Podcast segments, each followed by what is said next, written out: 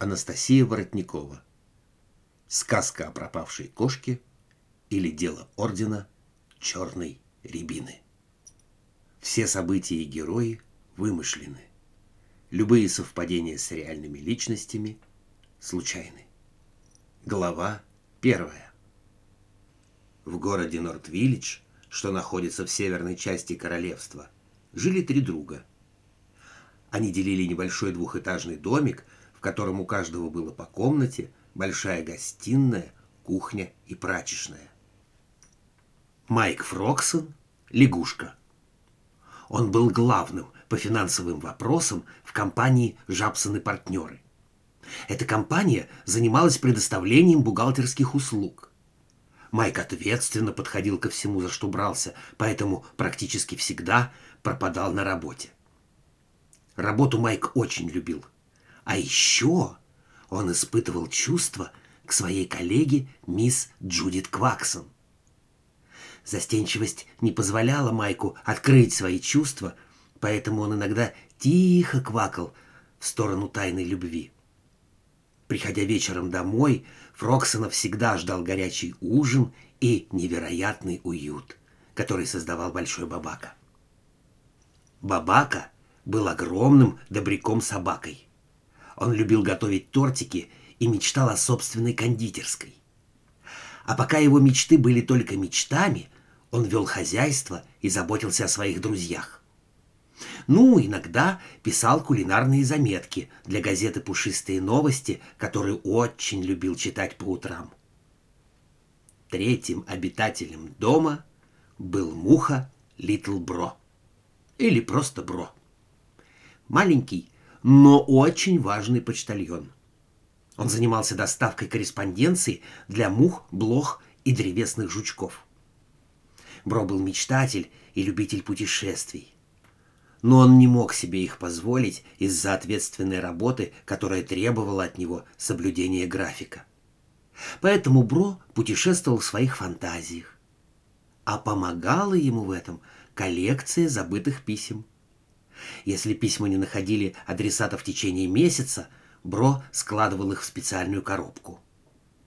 Он часто по вечерам сидел в своей комнате, разглядывая конверты, но никогда их не вскрывал, так как надеялся, что письмо все же найдет своего хозяина.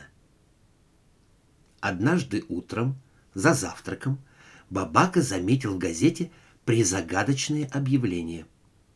Нужно сказать, что друзья очень любили всякие призагадочности, особенно Бро. Его так и тянуло на приключения. Бабака зачитал объявление вслух. Черный кот, мистер Блэк, ищет свою возлюбленную черную кошку мисс Пури. Она выпрыгнула из окна три дня назад, приземлилась на четыре лапы, и больше ее никто не видел. Предоставившему любую информацию гарантируется анонимность и миска молока. «Хм», — сказал Бабака, — «надо помочь мистеру Блэку. Он очень многоуважаемый кот. Завтра суббота, так что мы можем пойти ее поискать. Друзья согласились, что это отличная идея – пойти прогуляться субботним утром. На следующий день, ясным субботним утром, выпив по чашке кофе и съев кашу, друзья отправились на поиски. По дороге к месту преступления они спрашивали всех прохожих, не видел ли кто-нибудь из них мисс Пури. Но мисс Пури никто не видел. Придя в сад мистера Блэка, сыщики стали осматривать место преступления с лупой. Нужно сказать, что место преступления никак не отличалось от места непреступления. И это немного расстроило товарищей. Но потом Бро нашел странную веточку с ягодами.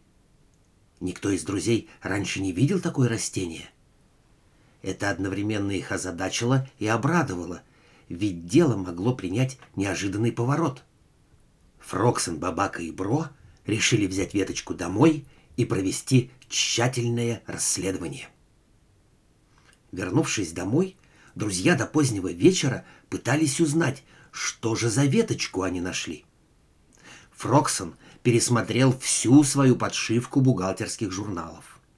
Бабака пролистал всю коллекцию рецептов, а Бро полез в коробку с забытыми письмами.